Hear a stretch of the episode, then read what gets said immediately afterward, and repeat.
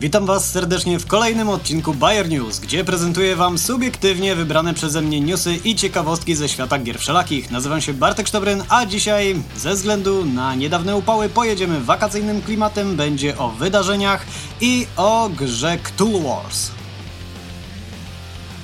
Na serwisie crowdfundingowym Wspieranto wystartowała kampania polskiej wersji gry Cthulhu Wars. Inicjatorzy, czyli wydawnictwo Galacta w celach kampanii napisało, że utrudniona dostępność angielskiej wersji, a także ilość tekstu i mnogość rozwiązań, które znacznie utrudniały grę graczom o ograniczonej znajomości języka angielskiego sprawiały, że grę mogli poznać tylko nieliczni śmiałkowie. Galacta pragnie zmienić ten stan rzeczy i dać możliwość zagrania w Cthulhu Wars każdemu fanowi gier strategicznych i prozy Lovecrafta w Polsce.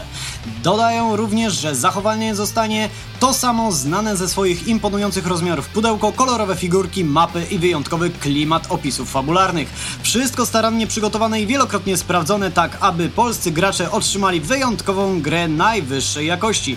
Jedyne co mogę teraz zrobić to zapytać was, dlaczego jeszcze mnie słuchacie? Powinniście już być na stronie kampanii i wybierać opcję wsparcia. Swoją drogą link znajdziecie gdzieś w opisie, powinien też pojawić się w jednym z górnych rogów. Nie, naprawdę ciągle mnie słuchacie? 24 czerwca w warszawskiej klubu kawiarni Grochownia odbyło się pierwsze z cyklu comiesięcznych wydarzeń Fantastyczna Strona Miasta zatytułowane Dlaczego gram w RPG. Cała inicjatywa wyrosła ze współpracy Stowarzyszenia Awangarda i firmy Creatio X. Jak podkreślają organizatorzy, Fantastyczna Strona Miasta ma być cyklem wydarzeń, prelekcji i paneli dyskusyjnych organizowanych w różnych częściach stolicy. Pragniemy w ten sposób rozpromować fantastykę, wyjść z nią do ludzi i ze wszystkim co z nią związane, również jeżeli chodzi o gry, podkreślają organizatorzy. Idea musiała się naprawdę spodobać, ponieważ na pierwszej pogadance, co możemy zobaczyć na profilu wydarzenia oraz Creatio X, pojawił się jeden ze współtwórców pierwszej części komputerowego Wiedźmina. Więc jeżeli jesteście z Warszawy, akurat nigdzie nie jedziecie lub właśnie odwiedzacie stolicę, zerknijcie na profil Stowarzyszenia Awangarda lub firmy Creatio X, bo będzie się jeszcze działo.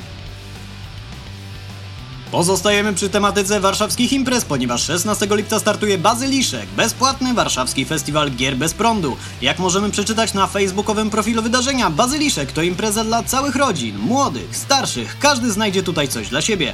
Zapraszamy zarówno wszystkich rozpoczynających swoją przygodę z grami i fantastyką, jak i starych wyjadaczy.